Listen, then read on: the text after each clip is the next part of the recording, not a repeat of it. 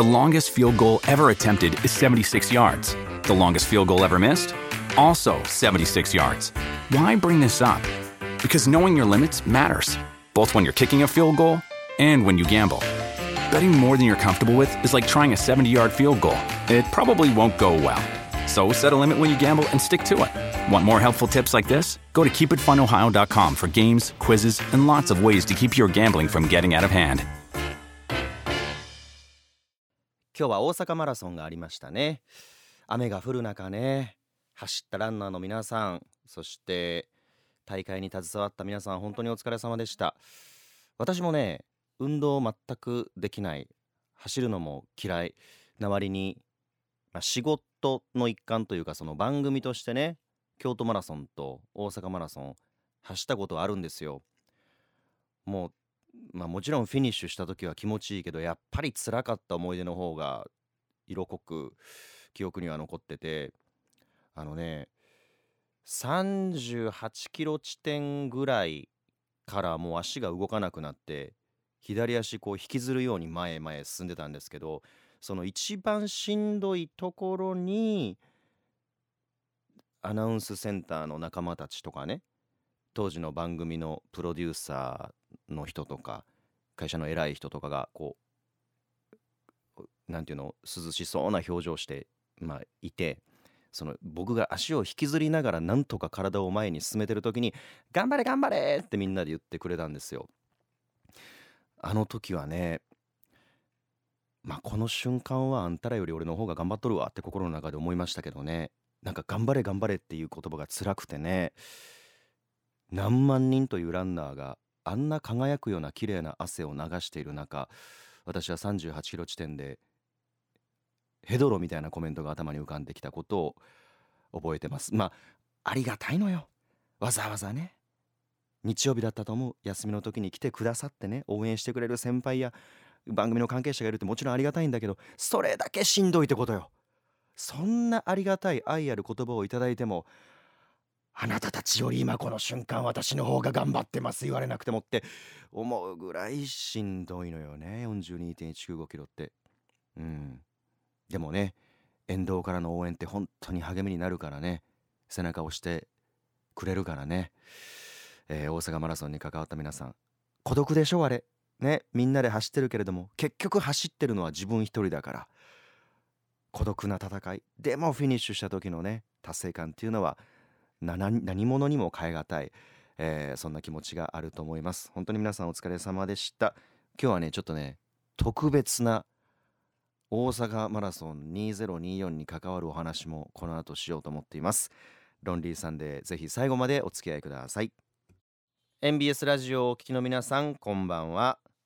38歳バツイチ。アナウンサーの私大吉洋平が一人でも孤独で寂しくても歯を食いしばって生きていくそんなリスナーさんロンリーさんのためにお送りする番組でございます、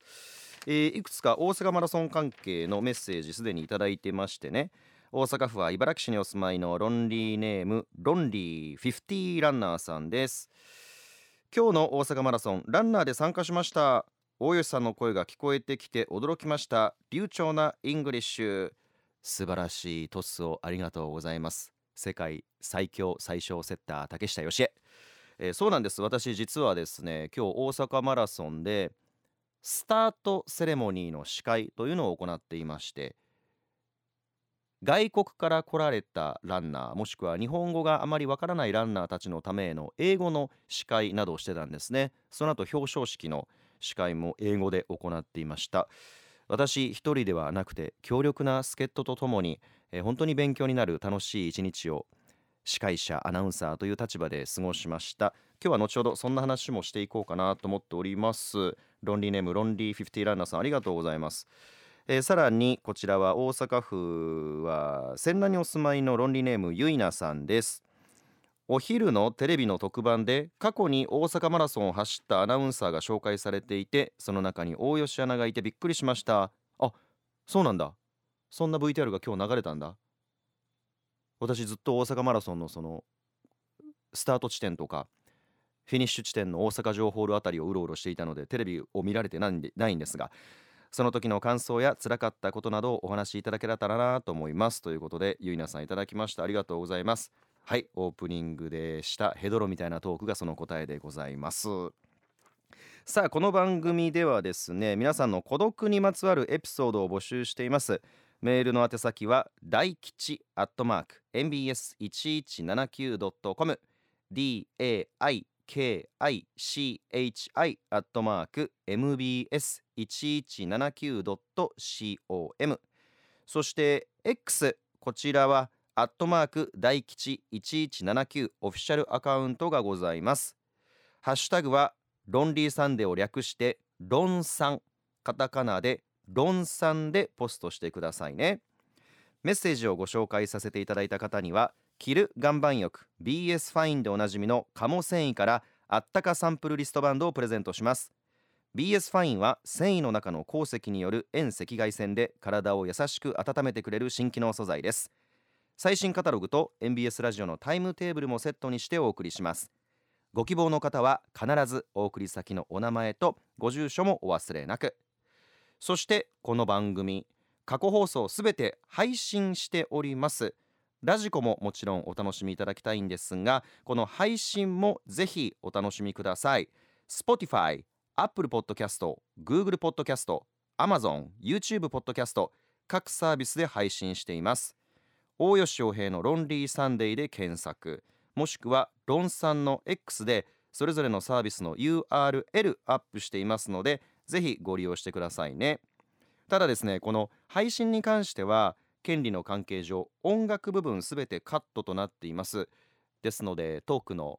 BGM として流れている曲やラテンミュージックのコーナーあの辺りは生放送かラジオでぜひお楽しみください。さて今日もですねたくさんメッセージをいただいておりますのでいくつかご紹介していきましょうこちらは東京都足立区からですね。論理ネームゆうゆさん。おゆさんこんばんは。こんばんは。今日高校時代の友人の結婚式に行ってきました。ですが知り合いがあまりおらずとてもとてもロンリーな気持ちになって今帰路についています。もちろん友人過去新婦はとても綺麗でめでたかったのですが終わってから虚しさが襲ってきています。アラサー独身彼氏なしおまけに実家住まいな私にも明るい未来が来るのか不安です。そんな気持ちのまま筆を取ってしまいました。うーん。なんで言ったの？ゆうゆさん。大体わかるでしょう。ねえ自分の性格とか。ゆうゆさんがそうやって思ういや僕はね自分も論理な立場だからアラサー独身彼氏なしおまけに実家住まいの私何が悪いんですかって思いますよ。いいじゃん。家賃安く抑えられるんだし。実家がどういう状況か分かんないけど。自分で毎回買い物行ってなくても冷蔵庫開けたらなんかちょっと野菜ぐらい入ってるんじゃないですか。ただゆうゆさんがそれをネガティブに捉えるタイプの人なのであればなんで友人のしかも知り合いがあんまりいない結婚式に行ったのっていうところなんですよ。無理して行かなくていいって。ああ。招待状が来たって。おめでとう。何々ちゃんの花嫁姿見たかった。見たかった。でもその時たまたまもう半年も前から決めてた自分へのご褒美でハワイに行ってますとかいう嘘つけばいいのよ。適当に。こっちもこっちで幸せですってそういうプレーをしたらいいんですよ。ただねただね私にも明るい未来が来るのか不安です。それはあなた次第ですよ。これはゆうゆさんだけじゃなくて私もそう。誰だってそう。あなた次第。行動を起こすか起こさないか。だって今はさ別に結婚するもしないもそれぞれの選択だと思うし子供を作るも作らないもそれぞれが決めて自分が一番幸せだと思う。浜崎あゆみさんも言ってるでしょ？幸せの基準はいつも自分の物差しで決めてきたから。これ大好きなんですけど私この歌詞。マッチングアプリだってあるし。結婚相談所だってあるし。自分さえ動けば掴みたい未来に掴む方法は今いくらでもあるわけですよ。だからゆうゆうさんそこはあなた次第。傷つくこと恐れちゃダメダメダメ。ダメだよベイベー。V6 も言っています。ぜひ参考にしていただければと思います。あったかサンプルリストバンドをお送りします。嬉しいね東京からねメッセージいただけるってね。本当に最近ね関西以外の方もね大勢聞いてくださっていて、えー、本当に、えー、励みになります。こちらは兵庫県三木市にお住まいのロンリーネームうさこさん。大吉さん。そしてロンリーの皆さんこんばんは。こんばんは。大吉さんは前に第一志望校に落ちてますからと話されていましたよね。ああ高校受験違う。大学受験の話でそんなことを言ったかな？はいはいはいはい。つい先日娘が第一志望の高校の推薦入学に落ちてしまいました。本人も私もショックでなかなか気持ちが落ち着かない日が続いています。ああ来月の一般入試もあるので気持ちを切り替えないとと思うのですが大吉さんが家族や友達に言われて救われた気持ちになったりした出来事や言葉があれば教えてほしいです。よろしくお願いします。いやうさこさんの年齢がここに書かれてあるけど僕より年上なのでね人生の先輩になんか偉そうに言う言葉ってあんまり僕の空っぽの頭の中にはないんだけどあのうんとね誰に言われたとかじゃないんですけど一個自分がとても好きな言葉というか考え方があって人間万事採用が馬という言葉ご存知ですか？ねちょっと難しい響きだけれどもあれ確か中国の古事に由来する言葉でまあ採用が馬と略されることも多いですけどあのものすごく簡単に言えばですよ。その昔西洋さんっていう確かおじいちゃんがいて西洋さんとこの馬が逃げたんだよね。じゃあ馬が逃げるなんてなんて不幸なことなんだってみんな思ったんだけどその後逃げた馬がとっても足が速いたくさんの馬を確か連れて帰ってくる。いやー棚からボタン持ちみたいなことで逃げた馬があんないい馬連れてくるなんて羨ましいってみんな思ったんだけどその連れて帰ってきた馬に西洋さんの息子か孫だかが乗ってたら落馬して骨折するんですよ。じゃあみんなやっぱりあんな運いいことがあったら骨折してかわいそうだねって思うんだけど。その後確かその国では戦争が始まって多くの若者が戦に駆り出される。だけど西洋さんの息子だったか孫だったかは骨折してたから徴兵の対象にならなかった。そんなこんなことがずっと続く話なんですけど要は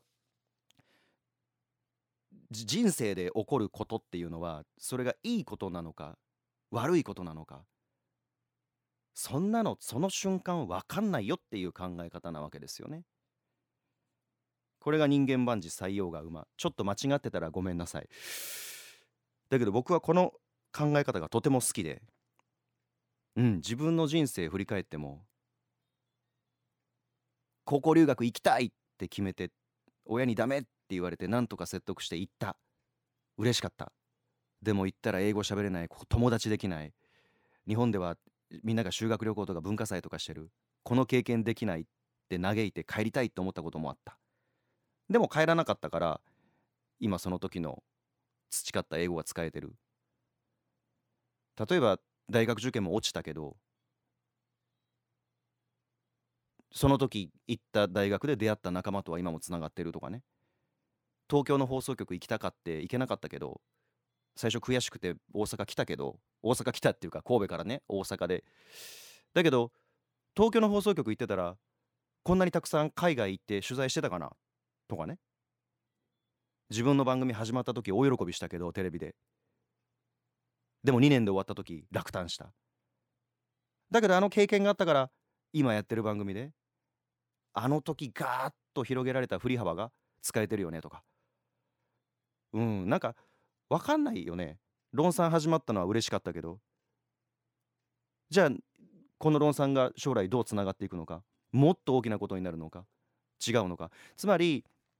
なんか目の前で起きてるすごくラッキーなこととか嬉しいこととか。逆を言えば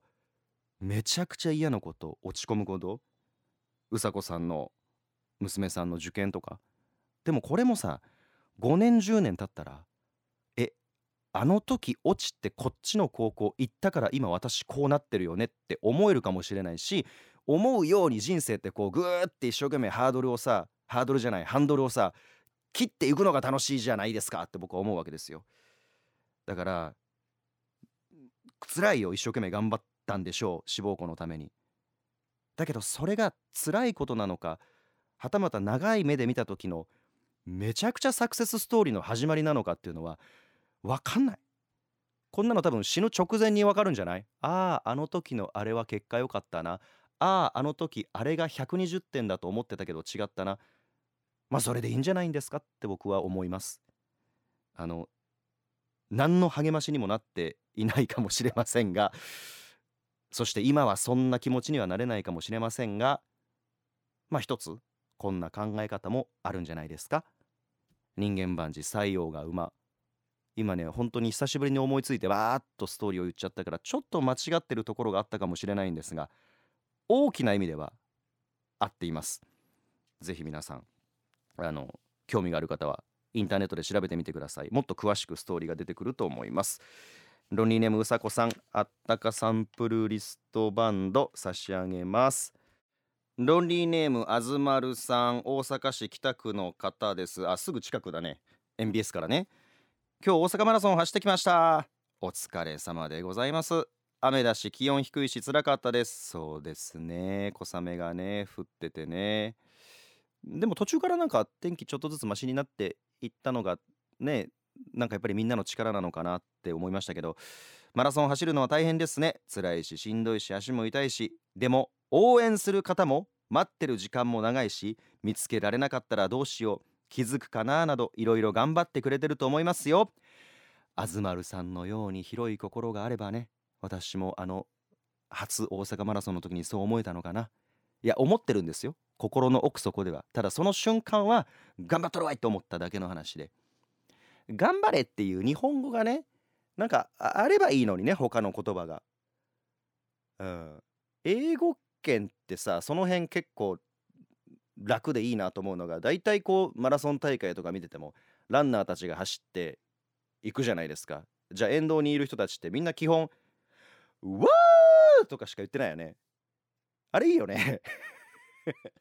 うわーとか知り合い来たら「You can do it!」とか「できるよ!」とか頑張れみたいな言葉がないから「Good luck」違うな「Go! ヨヘイ!」行け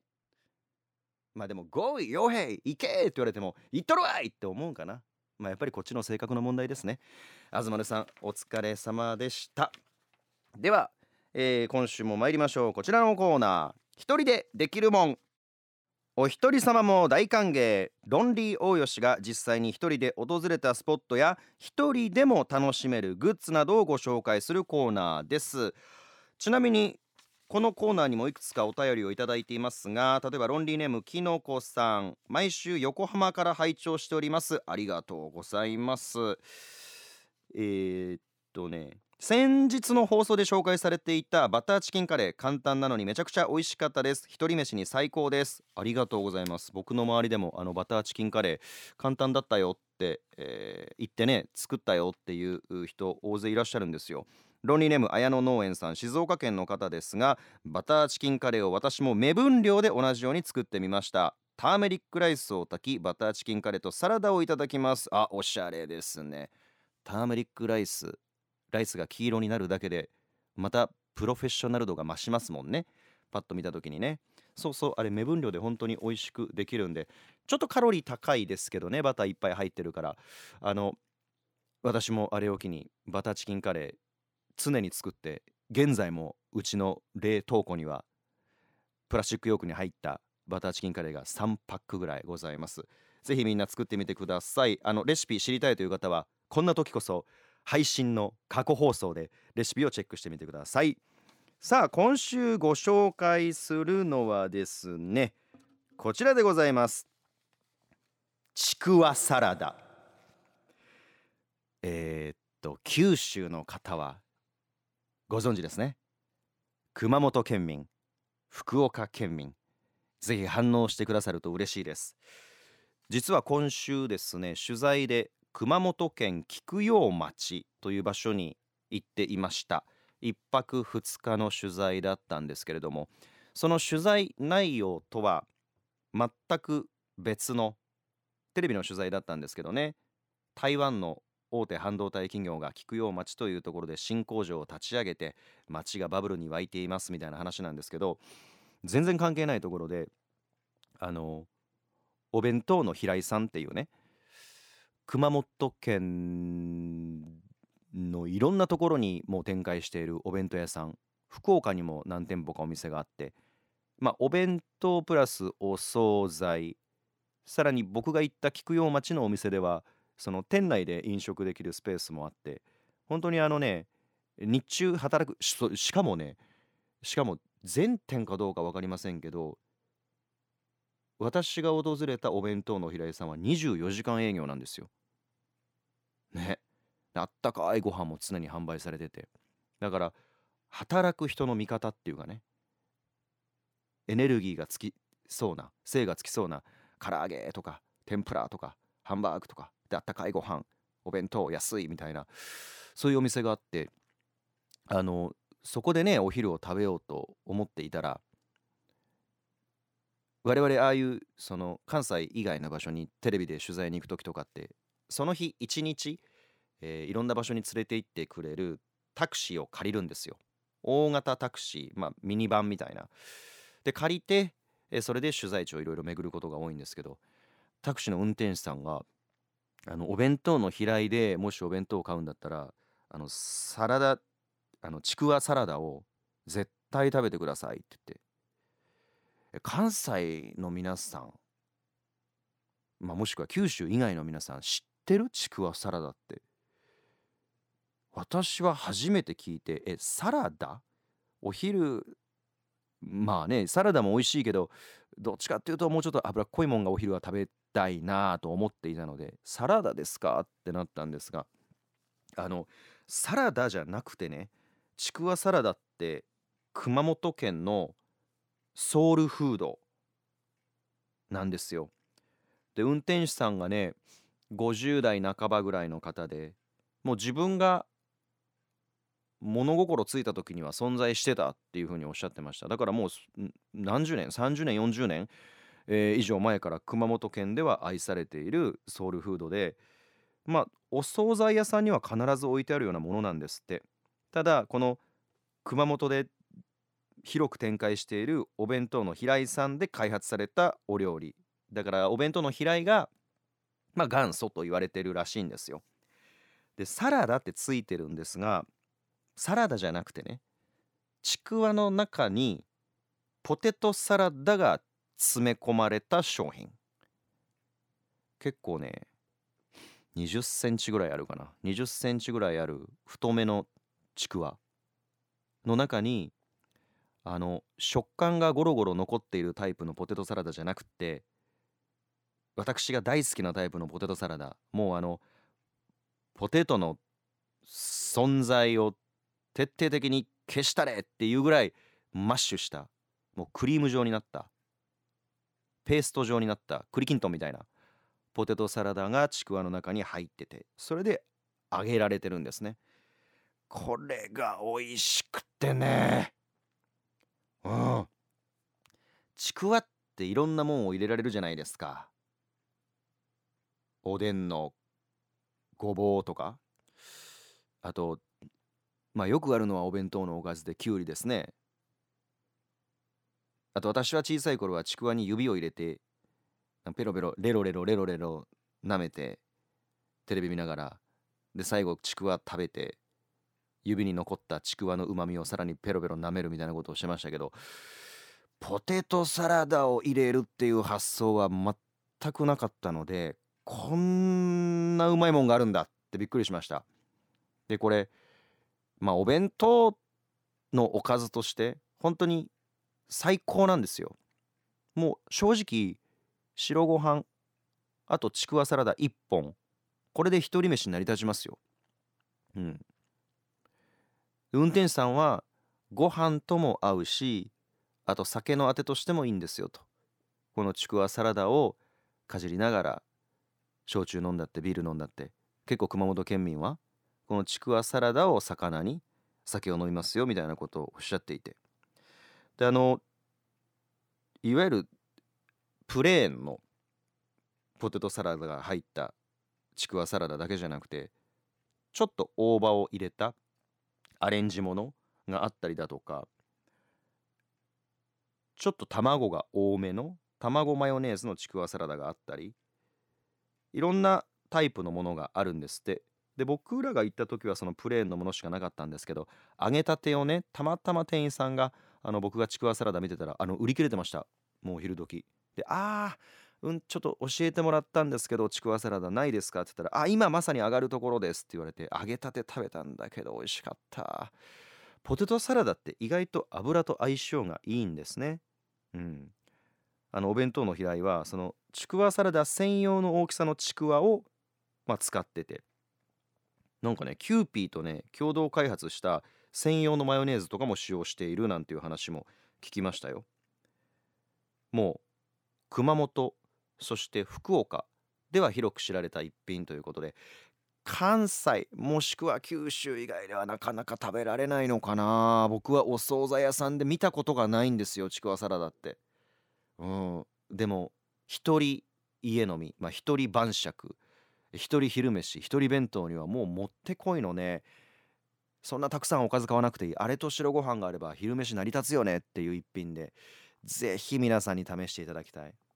自分でやってもできるかもしれない。とにかくペースト状まで潰したポテトサラダをちくわの中に入れて入れるのがちょっと難しいよね。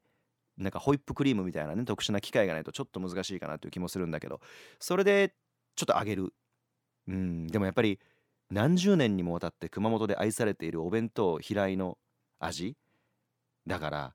まあ、やっぱりね本物を食べていただきたいですよね。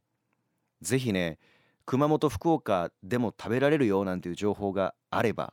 教えていただきたいなと思います。是非とも論理な皆さんには試していただきたい。今日の一人でできるもんは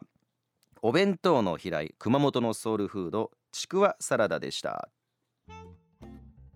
大吉洋平のロンリーサンデー。いつでもどんな時でも僕大吉洋平があなたに寄り添います。ロンリーネームボブ・マーシーさん大阪府高槻市にお住まいの方。大吉さんこんばんは。こんばんは。本日のロンリー飯は豚の生姜焼き千切りキャベツプチトマト納豆とビールチューハイです。知らんがな。ボブ・マーシーさんいつもありがとうね。いつもロンリー飯のね報告してくれるね。あのねあなたちくわサラダ絶対好きだわ。もう大体わかってるからボブ・マーシーのあの晩酌の好み。うん。ビールチューハイちくわサラダ一回試してみて。高槻から熊本遠いけどなんか次旅行行く機会があって国内旅行どこでもいいなと思うんだったら熊本行って。ちくわサラダ試してみてボブ・マーシュは絶対好きだと思う。今日もロンリー飯の報告ありがとうございます。ね番組で紹介できない時があってもいつも見てますよ。ね割と脂っこいもん好きだね。さあそれでは続いてはこちらのコーナー。僕が出会った奇人変人。私大吉洋平がアナウンサー人生16年の中で出会った人たち。取材をさせていただいた人たち。お仕事ご一緒した人たち。リスペクトの意味を込めて、えー、あえて奇人変人と呼ばせていただきご紹介するコーナーでございます。今週はこの人。ラジオ DJ 中島ひろとさん。なかなかね AM ラジオで FM ラジオの DJ の話をするのもどうなのかなと思いきや。実はね今日大阪マラソン2024このスタートセレモニーの司会というのをしていたということをオープニングで申し上げましたが FM のラジオ DJ さん中島ひろとさんと2人で行ってたんですよ。中島ひろとさんはもう大阪マラソン初回からこのスタートセレモニーの司会をされてるんですが中島ひろとさんが日本語でで同じことを僕が英語で言うというような司会。あのインターナショナルランナーも大勢参加しているのが大阪マラソンですからね、え中島ひろとさんというと熊本のご出身なんですよ。だからちくわサラダ多分ご存知だと思いますよ。1994年に大阪に拠点を移されて FM802 の DJ を中心にテレビ番組の MC とかイベント司会などでごご活躍をされてますよね。802でも冠番組今されてるラジオ番組を少なくとも僕入社したのがこの会社に2008年なんですがうんその頃からずっと担当されてます。だしその前のね前身となる番組も中島ひろさんが担当されてたと思うんですよ。まあ僕ね MBS ラジオに出ている人間ですから AM ラジオを聞くこと多いですけどでもやっぱり FM ラジオたまに車運転してる時とかに流すといつでも中島ひろさんの声が聞こえてくるっていうそういうイメージの存在の方ですよね。実は MBS とも交流が結構あって MBS テレビでね「ちちんぷいぷい」って昔放送していた時にあのまあ裏番組にあたるんですよね。ぷいぷいをぷいぷいはテレビの番組。その番組の同じ時間帯に中島ひろとさんがご自身の生番組をされてたんだけれども一度何て言うんですかああいうの同じ時間帯に放送しながら番組内で掛け合うみたいな。だからテレビはぷいぷいやってるラジオは中島ひろとさんの番組やってるんだけど両方の声が両方に流れてるっていうサイマル放送っていうんですかねそういうの。そういう企画をあのご協力いただいたこともあったりして MBS テレビとも縁がある方なんですけれどもね。今日私はお仕事という意味では初めて中島ひろとさんの、まあ、大先輩ですよね。こういう喋りの仕事ということを考えると。横で一日中ご一緒させていただいたんですけど。やっぱりねあの朝お会いしてご挨拶した時もそうなんですがそれよりもマイクテストね始めた時のお互いにマイクテストを始めた時のもう声にやっぱ結構感動していい意味でパッと目が覚めたというか中島ひろとさんの声って何て言うのかな。今から楽しいことが始まるよっていうこう期待感を持たせてくれる声というかね。やっぱり私もアナウンサーの仕事をしているので DJ さんとか喋り手の方々の声ってすごく興味があって聞き入ってしまうんですがやっぱり今日のねスタートセレモニーの司会とかも同じ台本を例えば僕曲アナウンサーですがが読むと、まあ、これは僕の力量も関係するとは思うんですけどどうしてもアナウンスメントになっちゃう気が僕はするんですね。僕らの喋り方ってこう告知っぽくなるというか。ただねひろとさんがやると一気にそれがなんかイベントになる感じっていうんですか。うまく伝わらないかな。走ってるランナーたちを巻き込むなんかイベントになるそんな声のパワーを持ってらっしゃる方なんですよね。少し乾いた声というか茶目っ気がある声というかなんていうかななんかいたずらいい意味でいたずら好きな少年みたいな声というかテンポもやっぱり僕らアナウンサーとは全然違っていてテンポや間っていうんですかね。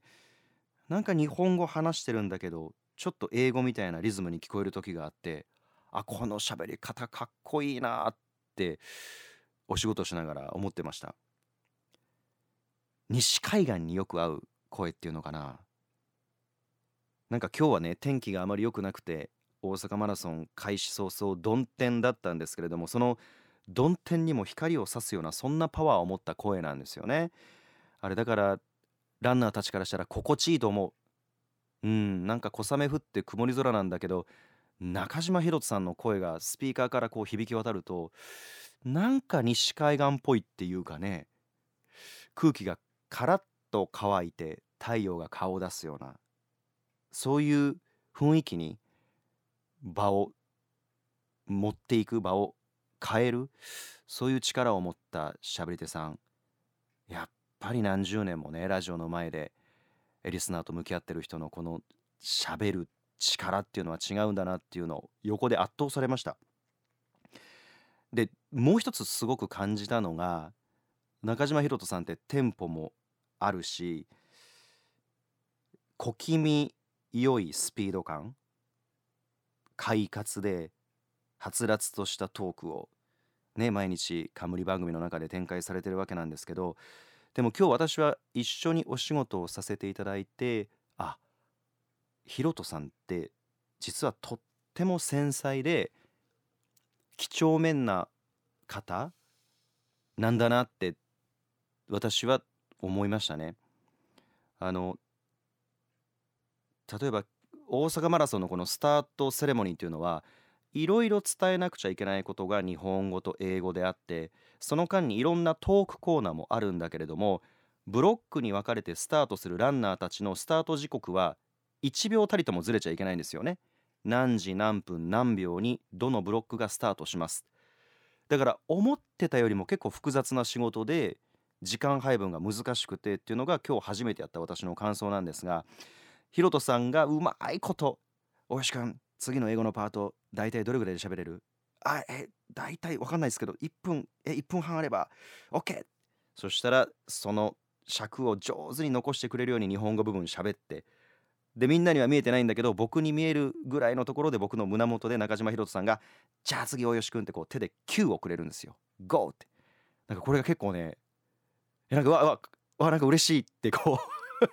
あなんかかっこいいって思って毎回その「9」をもらうためにちょっとこうじわっとくる感じがあってであとうわーっていろんな何万人のランナーが走ってる中での僕らはブースの中でのトークイベントだからそこにいろんな若手芸人さんとかアイドルの方とか来るんだけど正直こうわちゃわちゃしてる会場でのトークだから誰が何を喋ってるかってお客さんには分かりづらいところもあるんですよね。だけどそんな時にその若手芸人さんが喋ったりアイドルの子が喋ったりしたらヒロトさんが「誰々さんだよね誰々さんは」ってこうちゃんとお客さんに分かるように今誰が喋ってるかを伝える。まあ喋り手アナウンサーとしては当然なのかもしれないけどあなんか優しい人だなってこういう細かいところに常に気づく人なんだなと台本の中でさなんか芸人さんからの振りがあってじゃあ大吉君さっきからずっと英語の司会してるからじゃあこの、えー、食べ物コーナーのたこ焼きが難波に置いてあるっていうここもちょっと今英語で説明してよみたいな振りが台本の中にあるんだけどなんかその台本とかもまあ芸人さんとか集まってきたらあんまり台本に関係なくフリーリーに喋るじゃないですか。そっちの方が面白いじゃないですか。だけどヒロトさんはさあ多分大吉くんここでこうやって振られるから英語のコメントちゃんと考えてきてるだろうなって思ってくださったんでしょうね何回も何回もこう果敢にさその芸人さんとかタレントさんに僕への振りをこう水を向けてくれるようなシーンも何度かあってあこの人は何て言うのかななんかこう実はものすごい細かいところを見ていてトークイベントであれ番組であれ仲間外れを作らないようにするというところにすごく意識をあの高く持ってらっしゃる方なんだなっていうのを感じましたね。このコーナーでいろんな大物リスペクトの意味を込めた鬼人返事の話を私はこれまでしてきましたけどみんなやっぱり共通してるところがあってなんか大物の人たちって大胆であると同時に丁寧であるみたいなところってありません？プロの仕事ってやっぱり細部に光るというか大胆で快活でこうはつらつとしていい意味でこうダイナミックに見えるんだけれどもみんな実は仕事はすごく丁寧で細かいところがあるというかね。なんかほんの数時間ご一緒させていただいた方なんですけれども喋り手の先輩と一緒にお仕事させていただいて勉強にもなったしあ実はこういう方なんだ。だからこそ何十年間もリスナーの心をつかみ競争の激しい、えー、その FM の世界で生き残り続けている戦い続けていらっしゃるんだなっていうのをなんか感じた一日でした。ますます大好きになったしゃべり手の先輩でした。うん。あの真似できないけどね。また FM の DJ さんたちとさ我々局のアナウンサーっていうのはうん。また喋りのベクトルが全然違うから真似はできないんだけれども本当にいろいろ参考にしたいなと思う盗みたいなと思う技が散りばめられていたそんな現場でした。さあ来週はどんな鬼人変人のお話をするのでしょうか。今週は FMDJ 中島ひろさんでした。大吉洋平のロンリーサンデー。メールの宛先は大吉アットマーク MBS1179.com 番組公式の X と Instagram もやってます。ハッシュタグカタカナでロンさんで投稿してくださいね La música de hoy de Yojecito. Hola amigos, ¿cómo están? Que comience la fiesta? さあ大好評ラテンミュージックをご紹介するコーナーでございます今日はですねカラル G というアーティストコロンビア出身のアーティストなんですけれどもね母国の大学で音楽を専攻し後にニューヨークに拠点を移しました。今までねいろんなさまざまなコラボ曲がメガヒットとなった歌手です。女性です。ラッパーであるシンガーのニッキー・ミナージュとリリースした「ツサー」という曲があるんですけれどもまあスペイン語でトゥサーか。全米ラテンチャートのみならずスペインアルゼンチンなど多くの国で1位獲得しております。ラテンで言うとそのラテンミュージックで言うとシェキラやっぱりね大人気ですよね。圧倒的な支持を誇るシェキラに続く新たなラテンクイーンとも呼ばれているんですね。トゥーサーっていうのはこれねスペイン語を話す人にね僕聞いたんだけれどもあのペルー人に聞いたんだけれども難しいんですって。あのコロンビアのスラングの一種で付き合ってる人と別れそうになっている時のネガティブな気持ち怒りとか憤りとか悲しみとかこういうものを表す言葉が Tusa っていう、まあ、その心情を表すような言葉らしいですよ。えー、それではお聞きいただきましょう。カロル G and ニキ・ミナージュトゥーサ配信では音楽をカットしてお届けしています気になる人はですねラジコのアプリで MBS ラジオ大吉洋平のロンリーサンデーをチェックしてくださいカロジー and ニキ・ミナージュでトゥサでした。えー、オープニングトーク、えー、人間バンジ採用が馬の話ですね。なんか結構反応いただいてて嬉しいですね。ミスターロンリー大吉アナこんばんは。ロンリーネームウニコラジコさんです。私も今の職に就くまで10年も回り道をして今の国家資格を取得するまでえすごいな。何年もかかりました。バブル期も経験していい時も悪い時もありましたが数年後には定年退職です。人生に正解もゴールもありませんね。まだまだこれからです。おっしゃる通り。うん。あのー、なんかあアホみたいなことしか言えませんけれども私はもうえっ、ー、と毎日1回大爆笑一日一回大笑いというものをモットーに生きておりますからあのいい意味でねポジティブな意味でこれは言ってるんですけどいつもよく自分自身に言い聞かせてるんですけど何が起こるか分かんない人生いつね終わるか分かんない。僕だって今日帰り道に何が起こるか分かんない。だからなんかこうとにかく今日一日一回でも笑えたらそれで今日は1日100点だったんじゃない？って思いながら布団の中に入るみたいなねことをいつも繰り返しております、えー、ウニコラジオさんいつもありがとうございます。ではいけるかな？傭兵のロンリーバスタイム。人肌恋しい季節と言いつつね2月なのに結構暑いなみたいなね日も最近多いですけれども温泉ソムリエの大吉洋平がですね大好きな銭湯や温泉をご紹介するコーナーでございますが今日はこちら。岩手県鉛温泉白煙の湯。600年以上も前にですね一匹の白い猿が泉で手足の傷を癒していたんですって。それを見た人があ温泉が湧いてるって気づいて天然風呂として使うようになったっていう言われがあって。結構全国の有名温泉ってね傷ついた鶴がとか傷ついた狐があそこで傷を癒していたら温泉出たみたいなそういう伝説って多いんですけれども今や道のくの名湯にまで発展したその温泉というのが岩手県は花巻市にある白煙の湯白い猿と名付けられている温泉なんです。花巻空港からね車で30分ぐらい老舗の旅館富士山旅館っていうその旅館の中にあるあの温泉で日帰り入浴も可能なんですよ。大きなね岩をくり抜いて作ったなんと深さ1メートル25センチもある湯船。その底から源泉が湧き出てる。加水も加熱処理も何もしてない。本当に循環もない。100%源泉かけ流しの温泉なんですけど。これね日本一深い自噴天然岩風呂と言われててあの125センチメートルもあるからこう完全に直立した状態で立った状態で天然温泉に入ることができてこの感覚っていうのがね結構新鮮なんですよ。座ってもない寝転がってもない直立した状態で天然温泉に入ってる。結構天井を見上げるとねダイナミックに広がる吹き抜けがまた心地よくってなんかこう凝り固まった体だけじゃなくてこう脳すらも優しくストレッチさせてくれるような感覚なんですがここちなみに混浴です。ね東北とか、まあ、北海道の方とかまで行くと混浴結構多いんですけどで混浴かつその泉質的に透き通ってるのであんまり混浴とか行かないっていう人にはちょっとハードル高いかもしれませんが女性専用の時間帯もありますのでご安心ください。あの白い湯煙に包まれて思考停止して考え止めてね。少し頬が赤くなった自分の顔がこう水面に映ると湯面に映ると600年前のお猿さんもこんな表情だったのかなとかなんか思いながらね。東北ってなかなか関西から行くの遠いんだけれども行ったら必ず立ち寄りたい温泉でございます。もしラジオを聞いてらっしゃる岩手県の方いらっしゃいましたらもうご存知かな？白煙の湯ぜひ行ってみてください。今日のロンリーバスタイムは岩手鉛温泉白煙の湯でございました。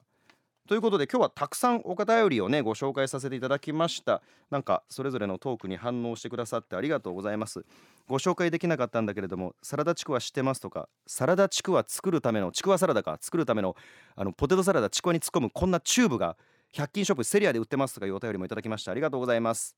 また来週。